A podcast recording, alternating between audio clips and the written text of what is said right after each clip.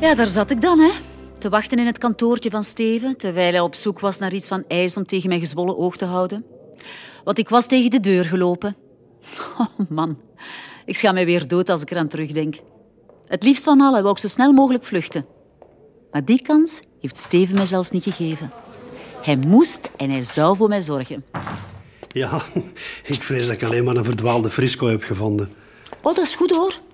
En dat is nog van deze zomer. We waren hier toen met een paar assistenten aan het schrijven aan ons doctoraat. En niet verschieten, hè? Hij drukte Frisco voorzichtig tegen mijn oog. Ik voel een tinteling door mijn lichaam. En niet omdat het koud is, maar omdat hij mij aanraakt. Doet het pijn? Nee, nee, ça va, ça va. Zeg, Karen, vertel nu eens. Wat deed jij eigenlijk in die aula? Ah, um, ik denk dat ik iets vergeten ben gisteren. Mijn fluo-stift, ja, ik ben mijn fluo-stift kwijt. Dus voilà, die kwam ik zoeken. Ah, oei. Uw fluo-stift. Ja, dat is, uh, dat is heel belangrijk. Daar zou ik ook voor terugkomen. En dan die uitdagende grijns op zijn gezicht. Hij wist goed genoeg dat ik iets aan het verzinnen was. En hij had er plezier in. Dat zag ik aan die fonkel in zijn ogen. Ik heb nooit kunnen liegen tegen Steven. Hij had mij altijd direct door. Dat was toen ook al zo. Ik voelde opeens de drang om eerlijk te zijn. Dus ik gooi het er gewoon uit. Ik ben hier voor u. Best gewaagd, hè, voor een meisje van zeventien. Geloof mij, ik schrok van mijn eigen woorden. Maar ik wilde niet dat hij mij kinderachtig zou vinden. Daar was ik dus echt bang voor, hè. Dus ik deed mijn best om extra zelfzeker over te komen. Ik had ook niks te verliezen, hè. Ik was al tegen de deur gelopen, remember? Veel erger kon het niet worden. Maar ik zag dat die woorden iets met hem deden. Ook al ging hij er niet op in en begon hij snel over iets anders. Ik had een effect op hem. Dat voelde ik. Dat was dus de eerste keer dat ik me bewust werd van mijn eigen aantrekkingskracht.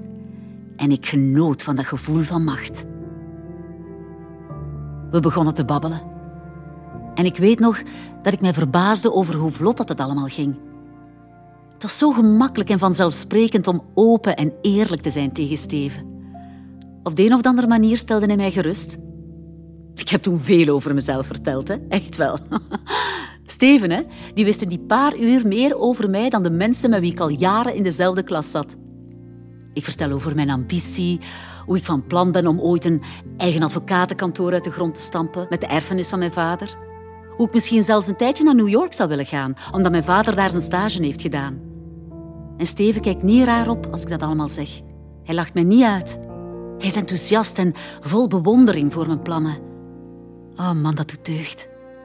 En ik vertel ook over die keer dat we in de klas tegen elkaar moesten debatteren. En hoe ik toen al mijn klasgenoten onder tafel had gepraat. Och, gaar maar toch. Ik zou bijna medelijden krijgen met uw klasgenoten. Ja, ik kan er ook niet aan doen dat ik zo goed ben. Nee, echt. Dat was zo tof om te doen. En dat was dan nog maar in een onnozel klaslokaal. Hè? Wat voor een kick moet dat dan wel niet geven om te pleiten in een rechtbank? Wat is er? Huh? Ja, waarom kijkt je zo? Oh... Oh, niks. Ik hoor u gewoon graag bezig. Zo'n enthousiasme, daar gaat u zeker mee geraken. En waarin zou je willen specialiseren? Al enig idee? Ah, wel, hè. Daar ga ik niet op antwoorden, hè. Je hebt al meer dan genoeg vragen gesteld. Nu is het aan mij. Wat doet een assistent eigenlijk? Hm? Wel, uh, meisjes van de vloer rapen, dat is een belangrijk onderdeel van mijn takenpakket. Uiteraard, ja. En daarnaast werk ik vooral aan mijn doctoraat. Bedrijfsrecht. Heb je dat altijd al willen doen? Oh, absoluut. Ja, ja, ja, ja. Als kind al was het mijn grote droom om de rest van mijn dagen te slijten op een bureau zonder daglicht. En dan die glimlach van hem daarbij. Ah, man, man, man. Ik was kansloos. Ik was zo hard aan het vallen voor Steven. En ik liet het gewoon gebeuren. Dat is mij later nooit meer overkomen.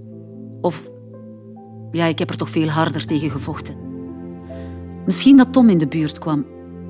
Of misschien ook niet. Ik weet niet meer hoe lang we daar gezeten hebben. Ik had totaal geen besef meer van tijd. Het was zo gemakkelijk om alles en iedereen te vergeten als hij in de buurt was. En zo werden we terug in de realiteit geslingerd. Raar om te beseffen dat er nog een wereld is buiten dit kantoortje. Oh, ergens hè, hoop ik dat hij niet opneemt. Ik wil dat dit moment tussen ons blijft duren.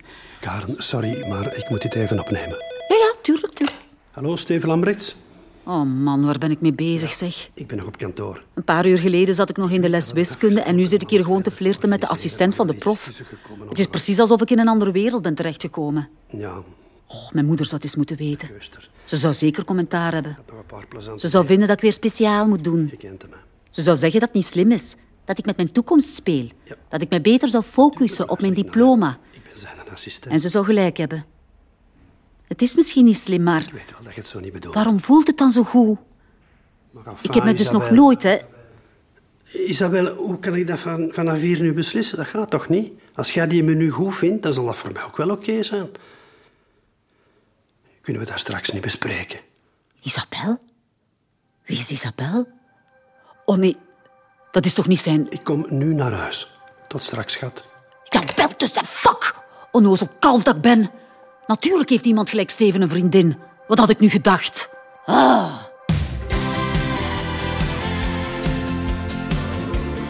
Aflevering gemist? Herbeluister deze en alle vorige afleveringen van Ik Karin via de Radio twee app.